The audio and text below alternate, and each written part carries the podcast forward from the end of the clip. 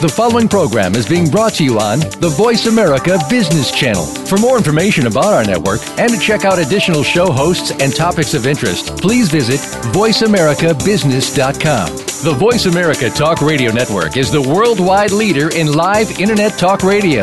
Visit VoiceAmerica.com. The views and ideas expressed on the following program are strictly those of the hosts or guests and do not necessarily reflect the views and ideas held by the Voice America Talk Radio Network, its staff, and management.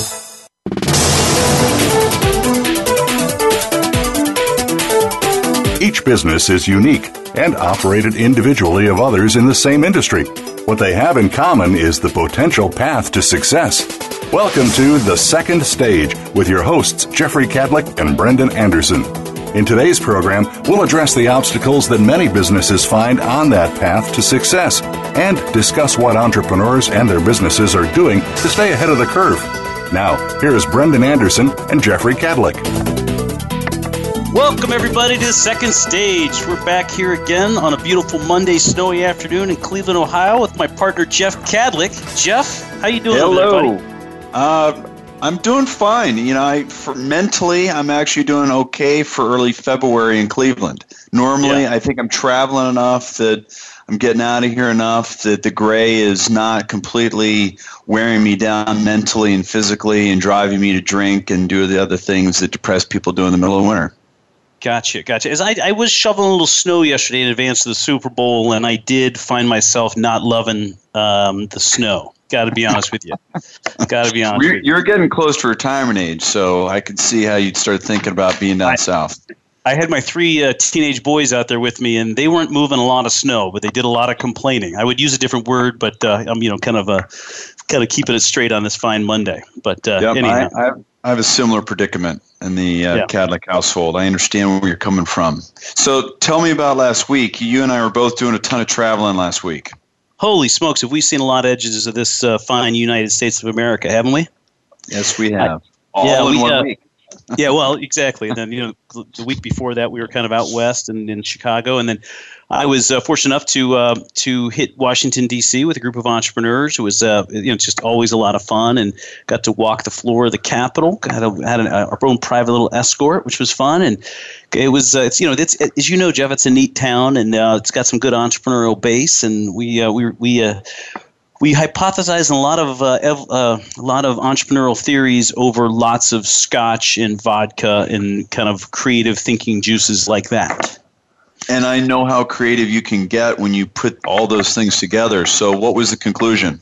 Well, the conclusion was that um, that uh, that uh, passion for possibilities. I don't know. The conclusion was no. Honestly, that you know it's it's pretty neat. You get around those those people. Uh, you know, and there was probably I don't know 15, 16 entrepreneurs. You know, you know the common base was the uh, EO organization, and uh, our forum group met there, and then invited some of the, the locals to uh, to join in. And you know, really is neat getting around. Uh, you know, people and and and that share the the you know the conscious capital, purpose capital world and thoughts, and just amazing what they're what they're doing. And uh, um, you know, you sit around and have maybe one scotch, maybe two, and uh, it's just fun how uh, people you know can share some ideas and concepts. And not only that, but you know, just you know, we found some neat people for us to talk to. You know, whether we can help them or not, they uh, you know they sh- they they love what we're doing. Now, you on the other hand, Jeff, I, I got to go to to to uh, chilly, DC. You got to go and and then you got to go out uh, out west, right? Yes, it did. I was uh, I participated in the Association of Mergers and Acquisitions winter conference in Las Vegas, Nevada. Um, as you know, I had not been there until last week, and given all the movies that I've seen over the years um, about the Strip in Las Vegas, I was expecting to be wowed, and I was not. I know it was kind of a a cool, cloudy uh, Tuesday in January in Las Vegas, so maybe that was the worst possible time for me to go. But I have to say, it wasn't swinging me around the room. And to be honest with you, we were staying off the strip, and I didn't go back. I had had enough after about an hour or so wandering up and down, and it was time for me to go. since it was about 18 degrees in DC, I'm not feeling too sorry for you. But yeah, uh, I hear you. I was in shorts. I was in shorts. But one of the so those folks that don't aren't aware of associations of mergers and acquisitions advisors, it is an association of um, folks that are a part of the ex- the buying and selling of relatively small businesses. And uh, their focus is on education and improving the outcomes of these uh, the buying and selling of of uh, of businesses with the highest integrity, and it's something that uh, Evolution has been a sponsor of, a proud sponsor of, for the past you know four or five years. And uh, as a sponsor, you get a booth, but you also have opportunities to speak. And one of the things that they've come up with, uh, instead of Shark Tank, it's called the Piranha Pool. And we're a little less harsh in the Piranha Pool than you see in the Shark Tank on TV. It's real. Otherwise, people would never stand up there in front of 100 people and give their pitch. There's typically four or 500 people attend the winter conference, and the summer conference is probably closer to 750. Um, but about 100 or so are in the audience when we do the Piranha Pool, and uh, it's a lot of fun. They don't tell you anything about the companies before you get on uh, stage, so you're kind of on your toes. This is what we do every day, and the idea is to just show business owners or other um, uh, people that participate in the uh, industry, you know, what actually happens and how you should present to uh, private equity folks such as, as, as Evolution. And then I got the good fortune of um, taking an overnight to Las, uh, uh, New York and we saw some institutional investors there, and then we took that that fun 6 a.m. flight back to Cleveland, which brings me to another point. And you know, I like to complain, and yep. um, so the AMA kind of trustees were in Washington about the same time that you were, and yep. they were meeting with some regulators about um, about the private equity industry. And they the regulators are very suspicious of private equity. And i said you know how could they be suspicious because you know private equity has outperformed every other asset class over the last you know 25 years? What's the problem and they, they must be cheating. They must be cheating. Exactly. Yeah. You're not thinking like a regulator thinks, and so they're very, very suspicious about, you know, who uh, who's getting screwed over. And I was reminding the board of governors how difficult it is to be a private equity professional. And as you know, Brendan, it is a 24/7 operation. Uh, and then every private equity professional I know has a an elaborate home office because you never get away from it, and you got to be able to work when you're at home and in the middle of the night, and so on and so forth. Gee, Jeff, I always thought that if you open up a private equity fund, people just gave you money and then people lined up out the door to take it. That's not the case. I always no. well, that. they're they're they're out there to take your money for sure. Oh. It just oh. depends on uh, oh. how you know the terms of the deal. Gotcha. Yeah, we'll talk about it offline, Brennan. Oh. I'll, I'll explain it. Oh, okay. Because I keep waiting for that. I know we've been at this for 20 years or so, but I figure, you know, I keep waiting for that to happen. Hey, Jeff, I was looking at my notes from uh, last week's guest, Brett Palmer, who I just think is a sharp dude, and I was chuckling because when I was in D.C., one of the, we were walking the floor and we got a uh, we got a tour with a with a with a Democrat, and he was walking around. We were talking about you know what was going to get done, what wasn't going to get done, and he kind of smirked and said that the Tea Party on the Republican side would basically stop the Republicans from getting anything done with the House majority and the Senate majority, and explained to me the math on it, and that kind of tied into some of the things that uh, Brett was talking about the different you know how how tough it is to get things done you know in this even when you have two uh, two the House and the Senate that's pretty. Uh, it kind of made me a little sad. I got to be honest with you. Well, I think if you were to poll the entire populace of the United States and the option was continue as we are or fire everybody in Congress and start over, I think you'd probably get a near unanimous vote for the latter. Just, just saying. Just saying. Um, uh, you know, I certainly have my opinions. I try not to share them on the show uh, with regard to politics because everyone has their opinions. Uh, but I think that uh, both sides are certainly at fault for uh, the the um, the absolute ineffectiveness of, of Washington these days. And and Brendan is mentioning last week's uh, show was small business in the evolving political landscape with Brett Palmer, who's the president of the Small Business Investor Alliance. Uh, Brett is a uh, a Washington participant with a lot of experience uh, in Washington and. Um, his role as the president of Small Business Investor Alliance is really a liaison between uh, the Small Business Administration and the investor community and really keeps his eyes and ears open for things that its members are concerned about, uh, including you know small business, uh, but also the private equity angle and a lot of the legislation that is, seems to always be moving through the uh, the the Washington cycle uh, to to control uh, and regulate you know private equity, which they like to do.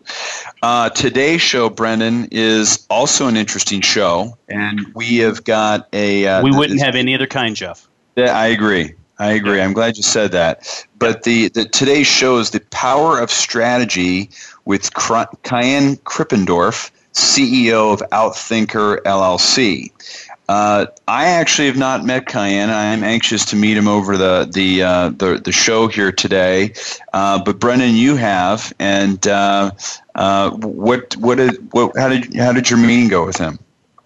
Yeah, Kaihan was uh, introduced us by a friend of the show, Rich Manders. As, as uh, you and I both talk very highly of Rich and his ability to kind of really advise uh, CEOs and so forth. And Kaihan is uh, in, a, in a similar business, um, although Kaihan, you know, is he's just a really smart, fast-moving, energetic guy that just you know kind of fully understands and gets you know value-driven businesses and purpose-driven businesses. And uh, he's advised. Uh, he he has that kind of very unique ability not only to work with super large companies. I mean, you're talking like like Microsoft and Nestle and United Technologies, and the list goes on and on and on. It's a really neat. But he also he has a huge passion for small businesses, and so you know that comes out when you meet with him. And uh, just you know, energetic guy, really you know, smart guy. I think he's got 37 or, or 45 degrees. I didn't count them all, but there were a lot of them on his little resume.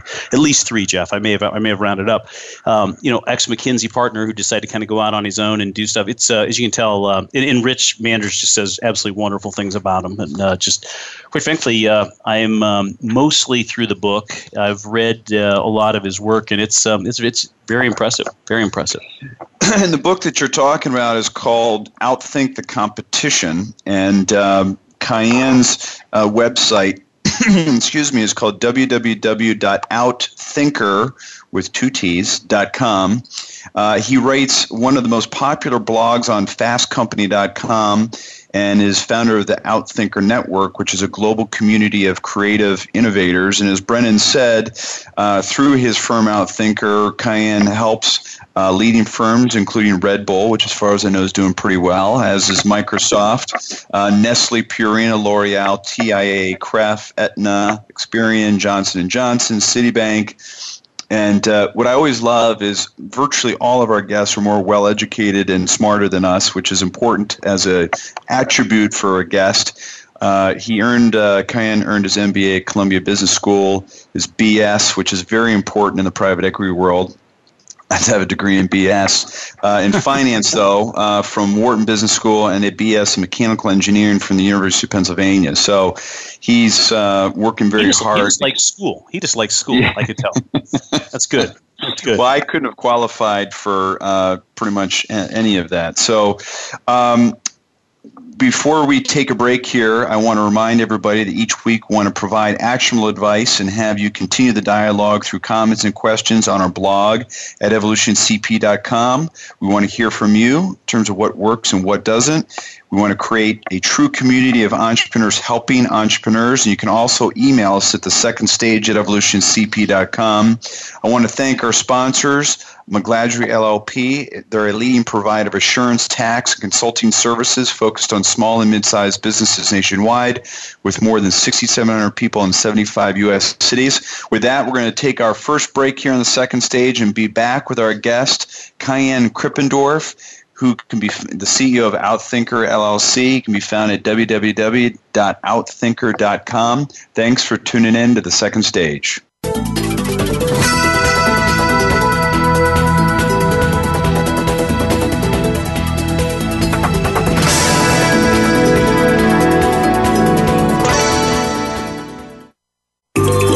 Out what's happening on the Voice America Talk Radio Network by keeping up with us on Twitter. You can find us at Voice America TRN. This is Davis Love III, Ryder Cup captain and Team McGladrey member. McGladrey is about building relationships. That's the kind of team I want to be a part of. A team that builds deep understanding of each client's vision and unique way of doing business. The same attributes I look for in the partners I choose. It's this understanding that enables you and me to make confident decisions. When you trust the advice you're getting, you know your next move is the right move. This is the power of being understood. This is McGladrey. Assurance Tax Consulting. In sales, are you a lion or a vulture? Lions don't wait, they just go for it.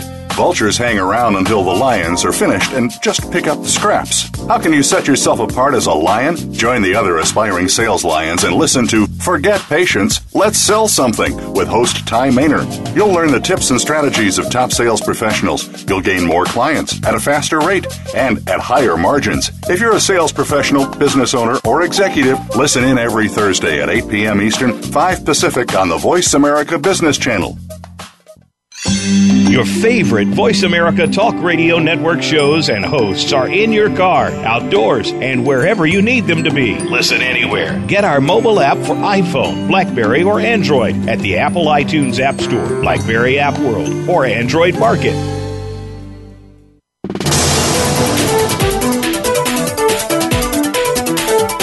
You are tuned in to The Second Stage to reach the hosts or their guests today, call in to 1 866 472 5790. That's 1 866 472 5790. Or send an email to the second stage at evolutioncp.com.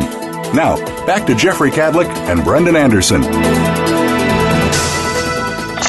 Welcome back to the show, The Second Stage. This is Jeff Kadlic, and I'm here with my partner, Brendan Anderson.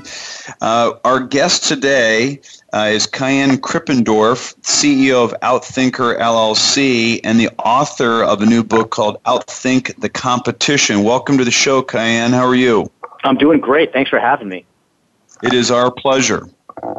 Hey, Kaihan, is I, uh, I mentioned uh, earlier in the last segment that uh, you're a uh, you know kind of a you're passionate about business and uh, and strategic planning and growth and all that all that stuff. And we uh, we probably didn't give your background enough justice, but we'll I'm sure they'll be able to figure this out.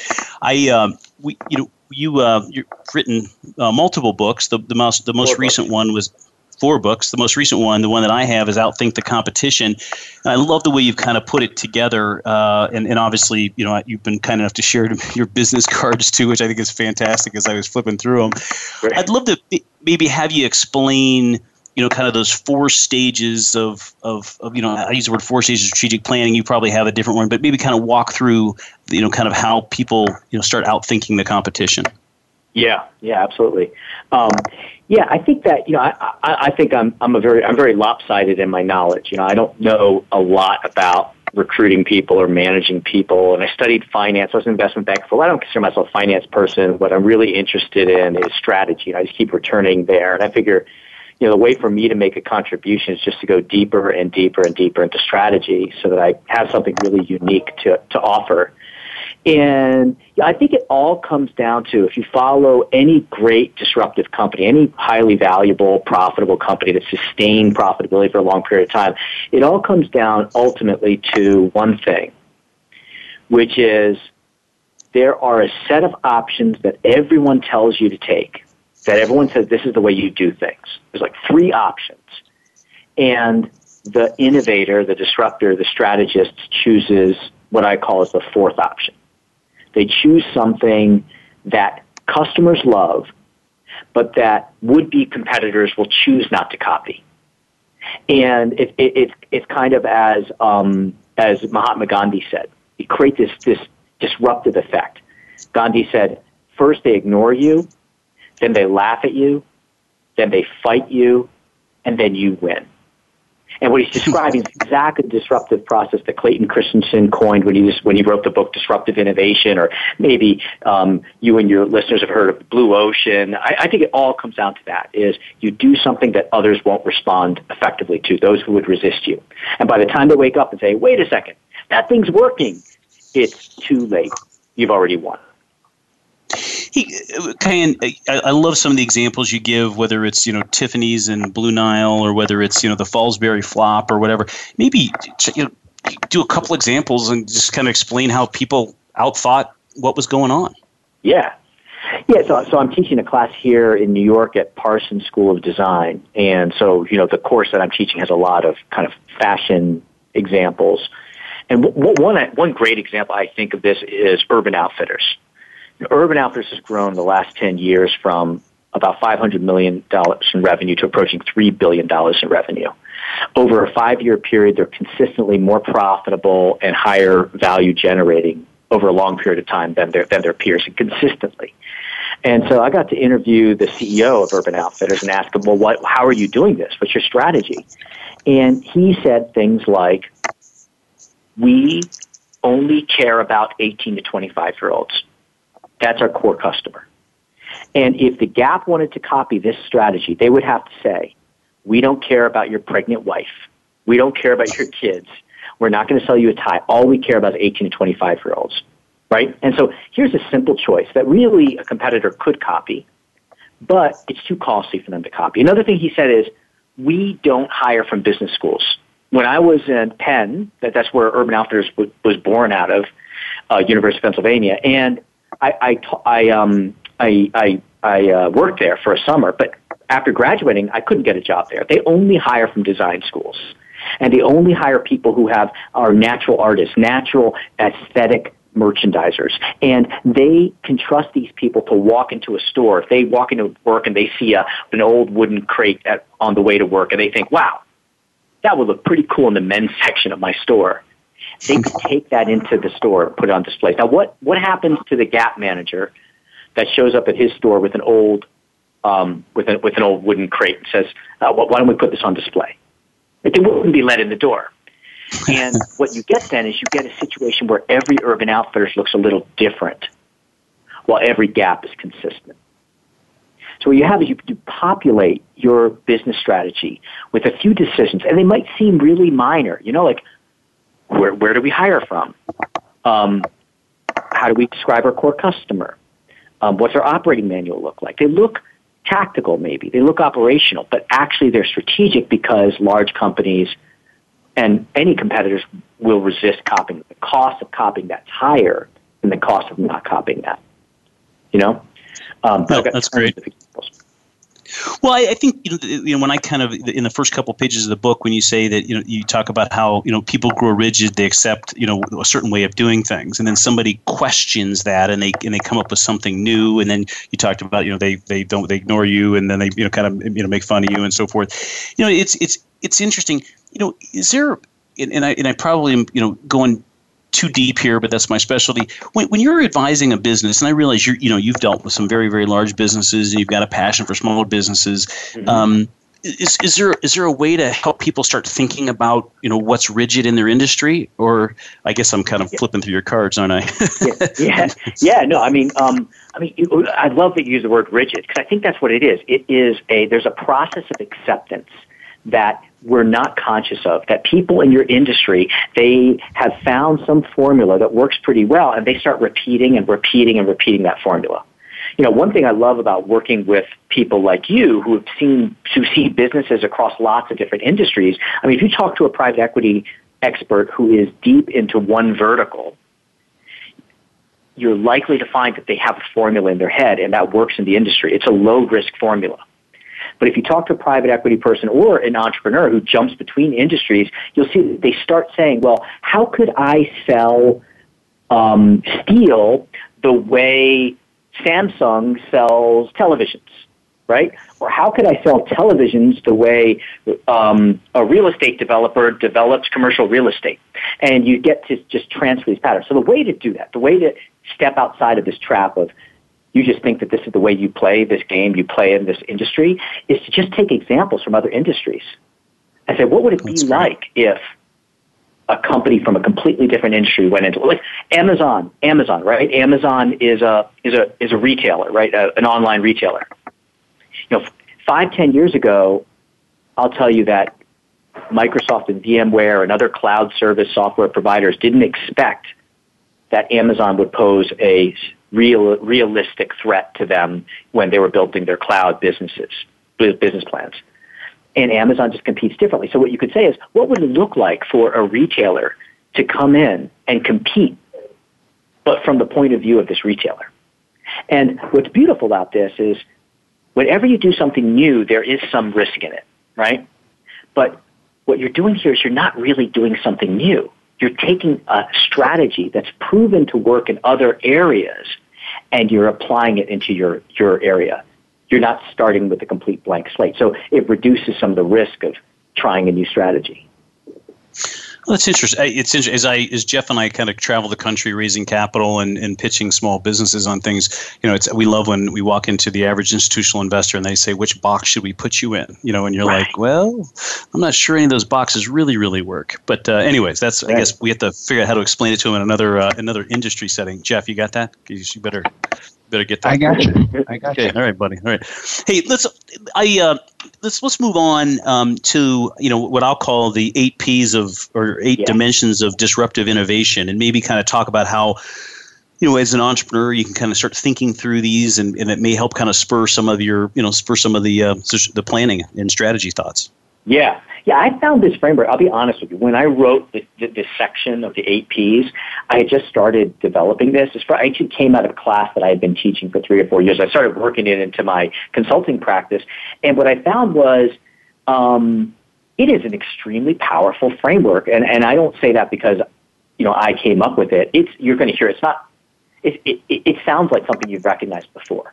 Um, but basically, it says, hey, there are you might be looking in one or two areas to compete. Like you know, your business isn't growing. You're thinking, okay, how do I better promote and sell to capture more customers?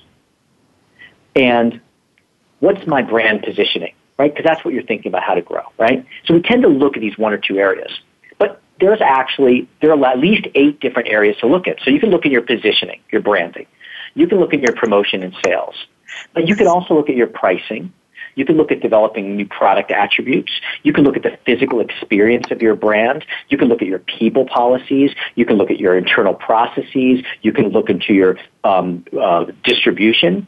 Um, so you've got product, price, place, promotion, which is in uh, you know an 4P marketing framework that people who have gone to traditional business school will probably be familiar with. But you can look. There are four more, which is positioning, internal processes, physical experience, and people.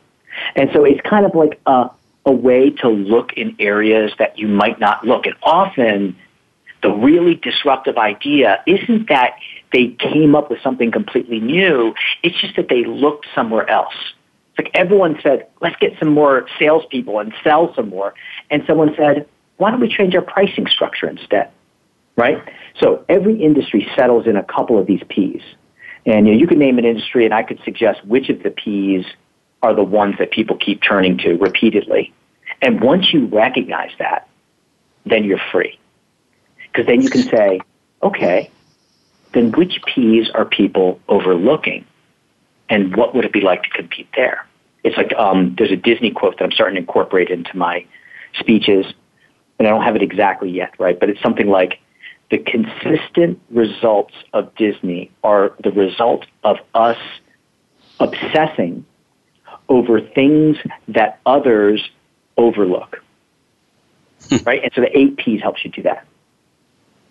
Well, one of the things I love about about the positioning P is um, you you suggest is um, you know what what your target or brand associations ones you know um, basically things that your competitors do not want to emulate. And so right. that I think that jumps out and, maybe talk about that because most people would say, well, you know, you know, if I got everything going and wonderful, wouldn't everybody want to be like me? And and I think that you point out that uh, that by you know that that if you can find something truly unique, they they can't emulate it without really wrecking their business. Or maybe talk about that, or at least maybe that's how I interpret it. Yeah, yeah, yeah, exactly. I think that um, you know when we look at positioning, um, many brands just want to be better, cheaper, faster. But everyone wants to be better, cheaper, faster, right? So by pursuing that goal, what you're doing is you're running right next to everyone. I'm good this year. I'm going to get a little bit better, a little bit cheaper, a little bit faster. And next year, a competitor is going to come up with a little better, a little cheaper, a little faster. It's like, you know, with PCs, right? PCs for a long time where you competed what on weight of your PC um, or as a laptop, hard drive space and speed, right? So you had a better, faster, and maybe price, right? But what did Apple do? Apple said, okay, we're going to compete on different dimensions. We're going to compete on the physical experience of our brand. We're going to overinvest in our um, packaging. We're going to overinvest in our product design to create this beautiful experience. And the beautiful thing is, people, competitors didn't think that was important, right? So if you can compete on something, on a dimension, and, and choose an attribute that competitors will say, oh, that doesn't matter. Or even better yet, oh, I don't want that. Like, take IKEA. IKEA, right? Competitors to IKEA will say, oh, that's cheap furniture because it breaks down after three years and it's an inconvenient experience because you have to go there with a piece of paper and spend an hour at an IKEA. And what does IKEA say?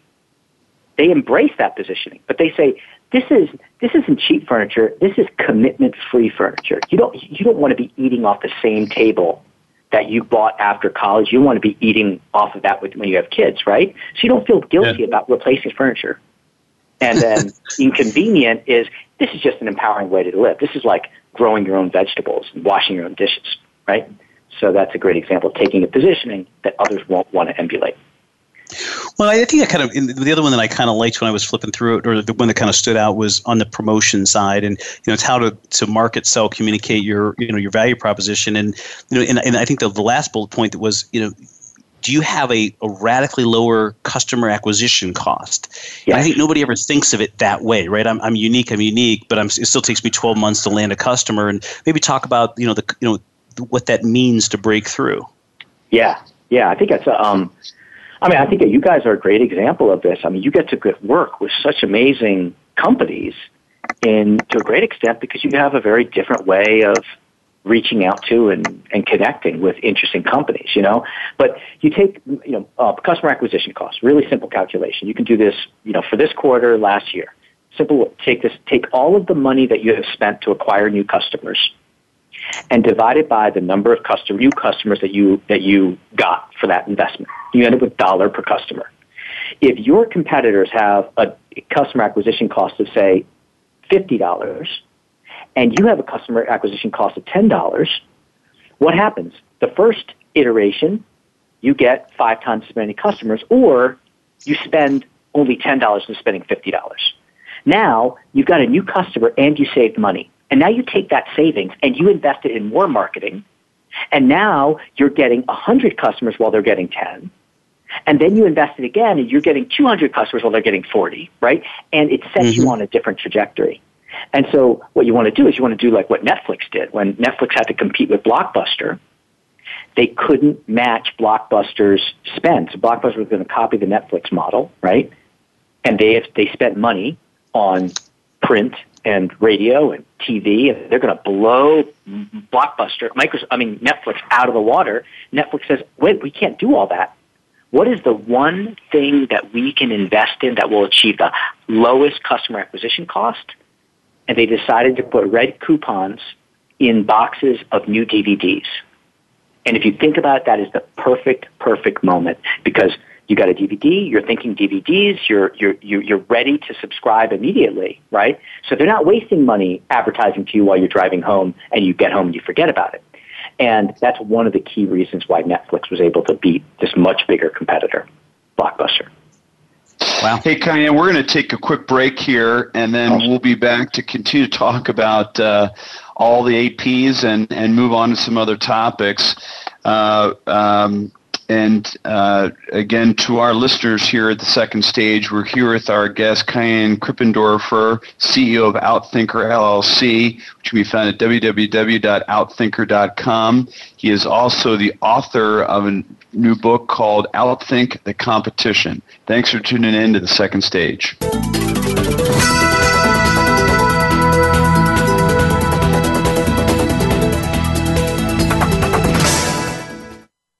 Think you've seen everything there is to see in online television? Let us surprise you. Visit VoiceAmerica.tv today for sports, health, business, and more on demand 24 7.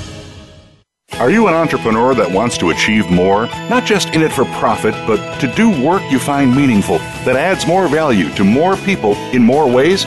Listen for Be More, Achieve More Inspiration for the Entrepreneurial Mind. With host Chris Cooper, you'll hear from successful achievers from around the world with the passion and experience to offer invaluable guidance. These people are making a difference and will help give you the motivation and insight to achieve more. Be More, Achieve More can be heard live Fridays at 8 a.m. U.S. Pacific Time on the Voice America Business Channel.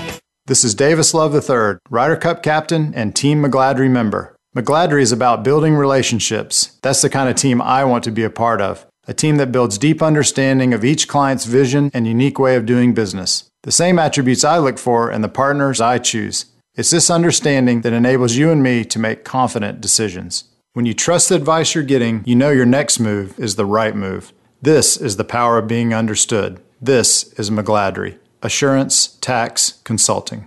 Your favorite Voice America Talk Radio Network shows and hosts are in your car, outdoors, and wherever you need them to be. Listen anywhere. Get our mobile app for iPhone, Blackberry, or Android at the Apple iTunes App Store, Blackberry App World, or Android Market.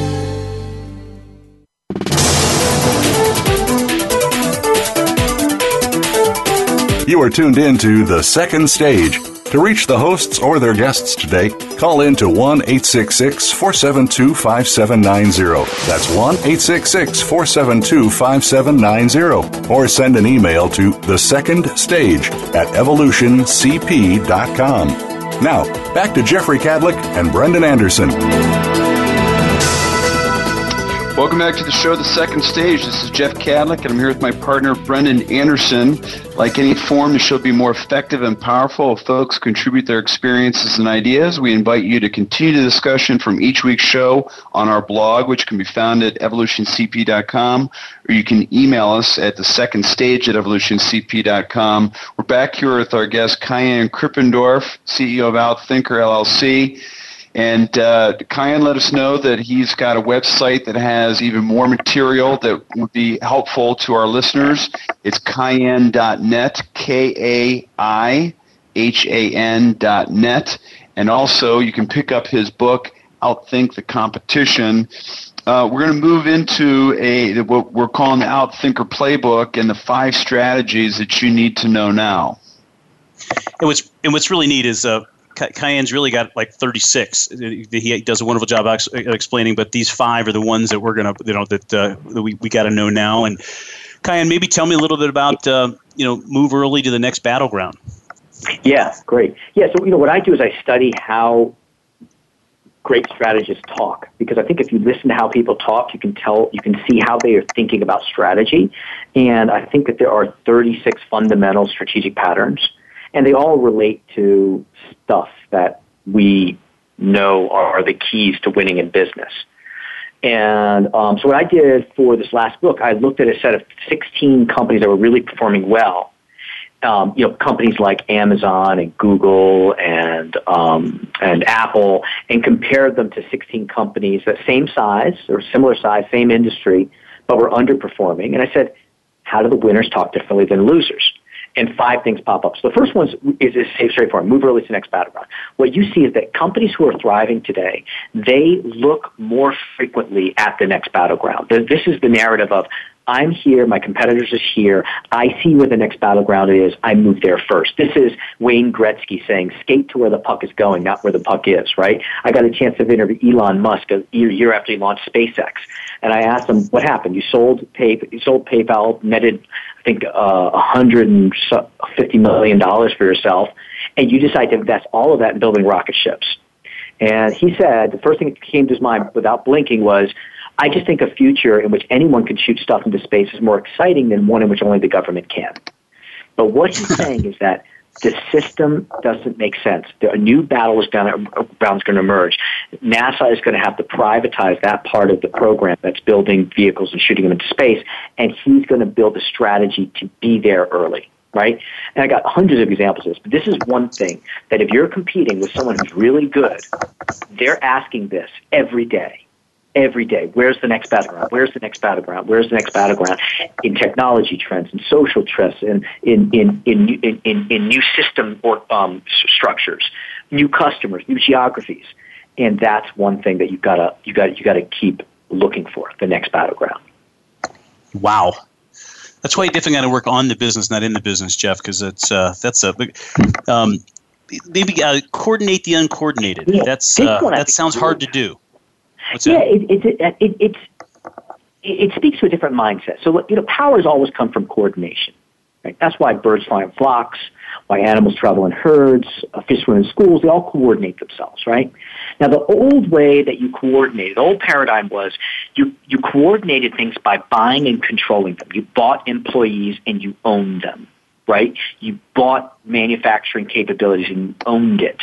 But increasingly what we're seeing is you can coordinate things and create power without owning them. Um, the, the most well-known example today is Uber, right? Uber mm-hmm. coordinates independent drivers and they're disrupting the old system of owning and controlling taxis, right? Airbnb. Do you know if you go through a drive-through McDonald's today, you might order a Big Mac, large fries, Diet Coke. There's a good chance that that order is being taken by a stay-at-home mom working on her home computer in Utah, and she types in the order, sends it to the store. You turn the corner, your food's waiting for you. They've coordinated um, a certain type of workforce, right? So you can see this all over the place. There's a company that just distributes meat by putting an average kind of uh, uh, Zaycon Foods, and they they'll you go they'll, they'll they'll show up at a parking lot and hundreds of people who have pre-ordered meat will will line up in their cars and then pick up the meat.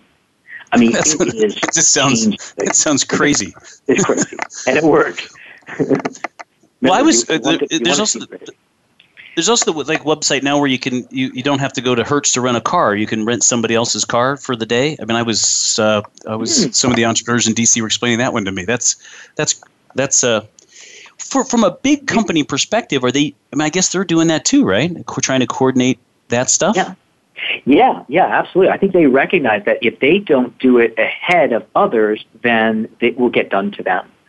Like we work with this uh, group at uh, Macmillan Publishing, and they were worried about this coordination of self-published authors, and they said, "Wait, we got to get ahead of this." And so they created. I'm going to go into this great website, swoonreads.com, S W O O N R E A D S dot com, and you, if you're a romance if you're a romance enthusiast, you can go there. You can submit manuscripts, you can read manuscripts, you can vote for your favorite, and it's a whole community for self-published authors. And um, and so you know they they coordinated what otherwise would have been coordinated against them. All right, let's go to number three. Uh, force two front battles. Yeah, this one's a little bit hard to get, but um, remember we talked in the last segment about Amazon and Amazon going into offering cloud services. We're seeing companies do that kind of thing more often. They say, they say, what do we have? What assets can we leverage and project them into new areas? Um, like Amazon said, well, we have servers. We can take payments. We can manage inventory, track payments, manage websites, all that. Why don't we package all that? Because we can't really grow that much more. There's no, there's no easy growth in retail. We're already so strong there. What if we package all that and offer it as a service to small businesses, and they created Amazon Web Services. We're seeing companies expand. Why is Google in robots? Why is Google in your home? Um, now, these companies are expanding without changing their business model fundamentally. And what you've got to recognize is that winners today less often define themselves by their industry. They define themselves by something else that gives them the flexibility to stretch into new industries. So what you might ask yourself is, if we're not in the industry we say we're in, we're, capable, we're defined by something else, what else would we do? Hmm. That's uh, that's pretty, I'm trying to trying to think of evolution's uh, second battlefront. Jeff, you got that one figured out yet? Um, Not yet. No, that's that's it. Actually, though, is it it is it is fun to, to just sit there and while you're talking to dream about those things because it does you know it does open your mind. Um, how about number four? Be good.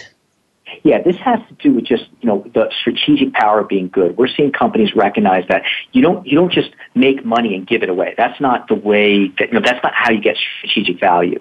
What you what you do is you align your business model with something for, uh, with with uh, with with actually doing good by doing what you do. Like my wife works at MasterCard and I'll tell you, she is more engaged in her work today than she has been in five years.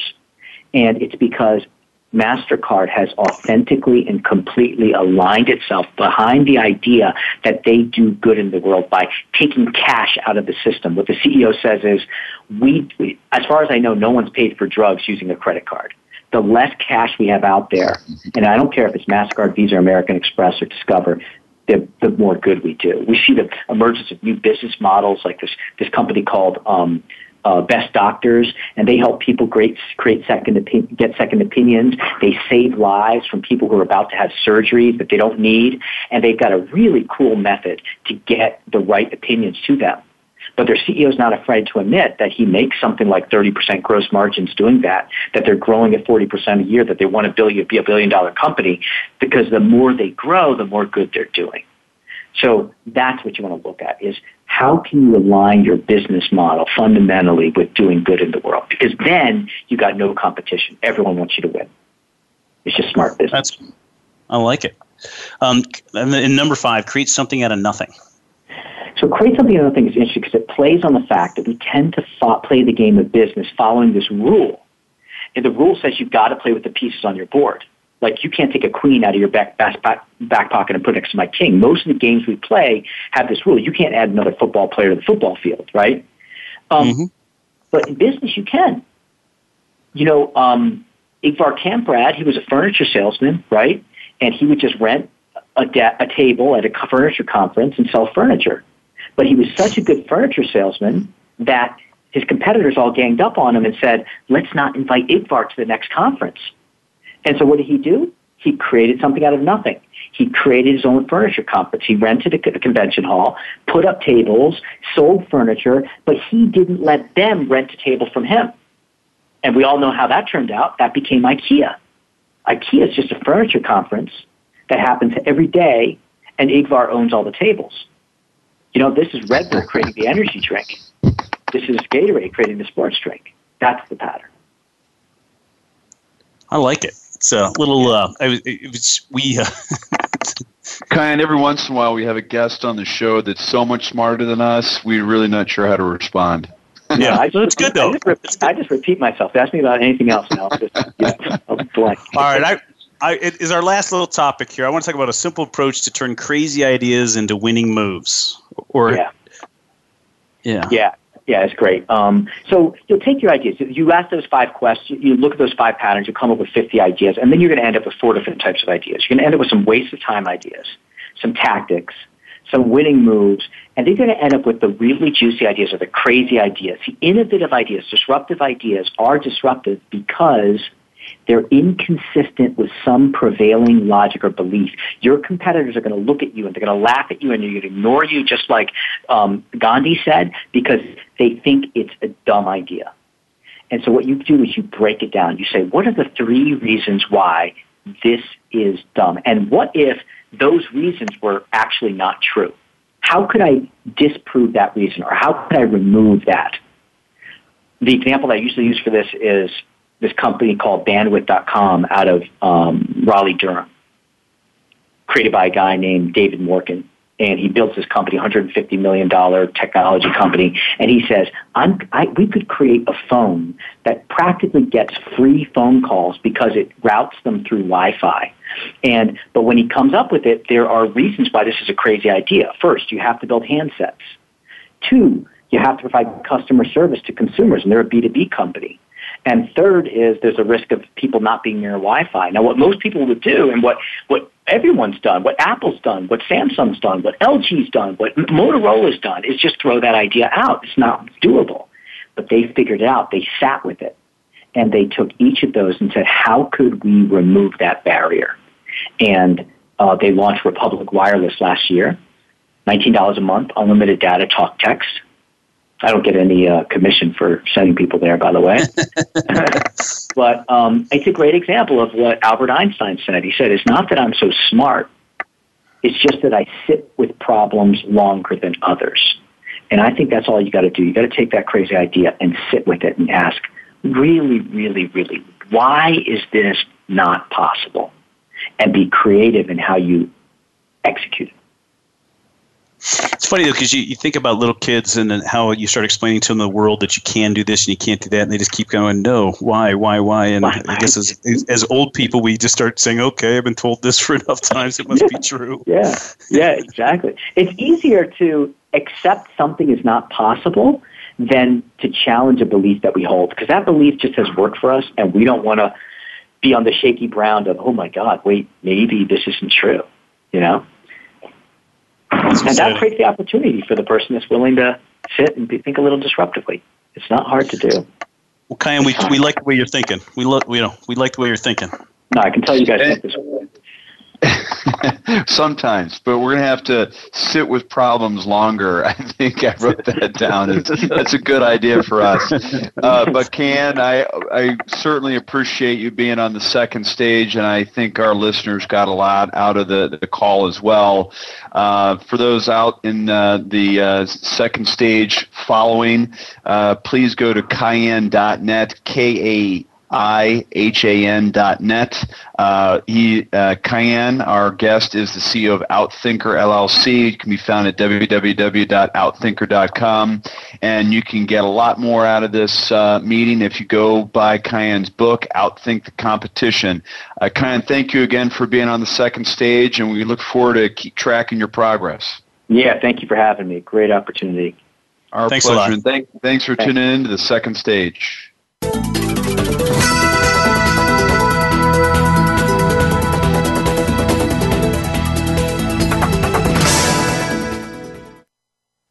We're making it easier to listen to the Voice America Talk Radio Network live wherever you go on iPhone, Blackberry, or Android. Download it from the Apple iTunes App Store, Blackberry App World, or Android Market. Do you need directions to solid financial future? If so, the Money Answer Show with Jordan Goodman will provide you with a roadmap to making smart money decisions in every area of your personal finances. Join Jordan every Monday at 12 p.m. Pacific Standard Time, 3 p.m. Eastern for the Money Answer Show on the Voice America Business Channel. Learn how and where to get the best deals on mortgages, cars, and insurance. Find out the best ways to save for college and retirement. Get out of debt, improve your credit rating, and save on your taxes. The Money Answer Show with Jordan Goodman will provide you with great tips on investment opportunities in real estate, stocks, annuities, and other investment vehicles. That's the Money Answer Show with Jordan Goodman on the Voice America Business Channel every Monday at 12 p.m. Pacific Standard Time. This is Davis Love III, Ryder Cup captain and Team McGladrey member. McGladrey is about building relationships. That's the kind of team I want to be a part of. A team that builds deep understanding of each client's vision and unique way of doing business. The same attributes I look for in the partners I choose. It's this understanding that enables you and me to make confident decisions. When you trust the advice you're getting, you know your next move is the right move. This is the power of being understood. This is McGladrey. Assurance Tax Consulting. Your favorite Voice America Talk Radio Network shows and hosts are in your car, outdoors, and wherever you need them to be. Listen anywhere. Get our mobile app for iPhone, Blackberry, or Android at the Apple iTunes App Store, Blackberry App World, or Android Market.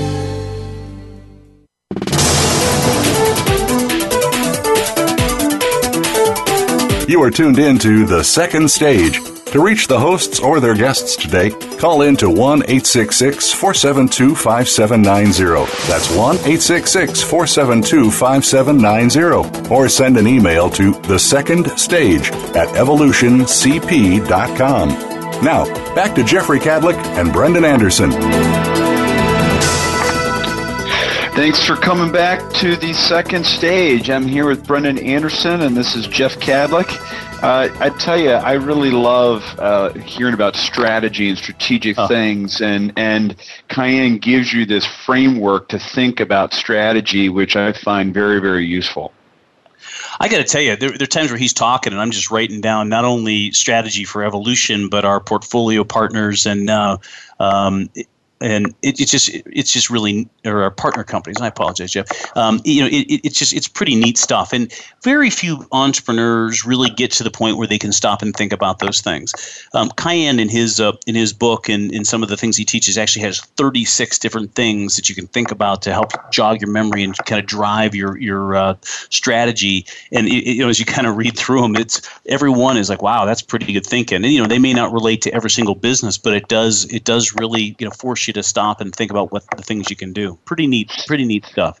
What's pretty interesting though, he has a stack of cards, like playing cards, right, that he uses as a as a tool. Yeah, no, it is. It's it's pretty neat. It starts out and goes through the P's. Um, it talks about you know talks about the, the framework, you know those four framework things. It goes through the P's, and then it, it's got 36 things that really try to kind of drive you know make you stop and think what you what can you do different that nobody else really wants to do that adds value. And you know, Jeff, I hate to always talk about us, but here goes. Um, you know, we, we get told over and over again that it's, it's crazy to invest in small businesses and, and the multiple of reasons why why it doesn't work. And uh, um, and we you know we, we can take some of the things we talked about there and it uh, it it's exciting. It gets me all excited, Jeff. The passion for the possibilities. This makes it kind of a little more, little more framework around our possibilities. A little, little more real. You know, I yeah. agree. I mean, I think that one thing that we have done with evolution is get people to think about uh, investing in and per- partnering with small businesses in a different way.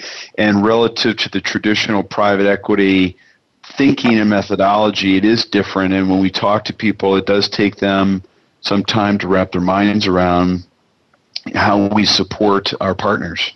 Yeah, and I think that as people challenge us with that, it makes us better, and we go back and we always call it the evolution of evolution and always look for a better way which is one of our core values and it does you know forces you to figure that stuff out which is uh, which is which is exciting. Gets you up out of bed every day you know?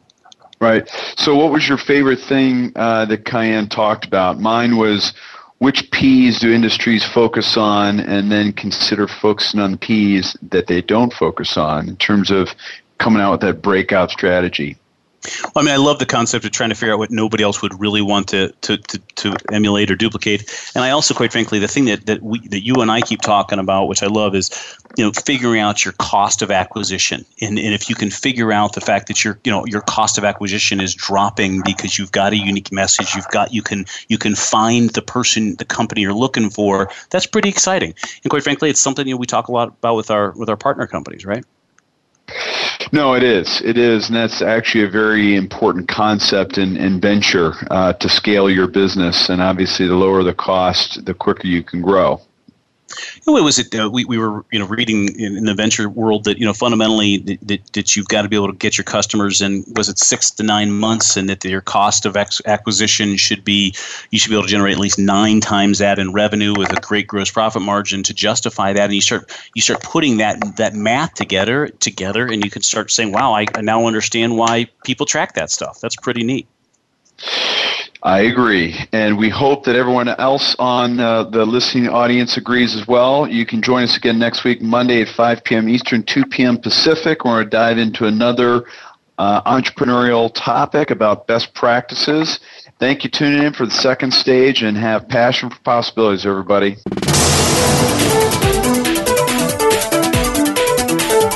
Thank you for tuning in this week to The Second Stage. Please join Jeffrey Kadlic and Brendan Anderson again next Monday afternoon at 2 p.m. Pacific Time, 5 p.m. Eastern Time on the Voice America Business Channel. And have a successful week.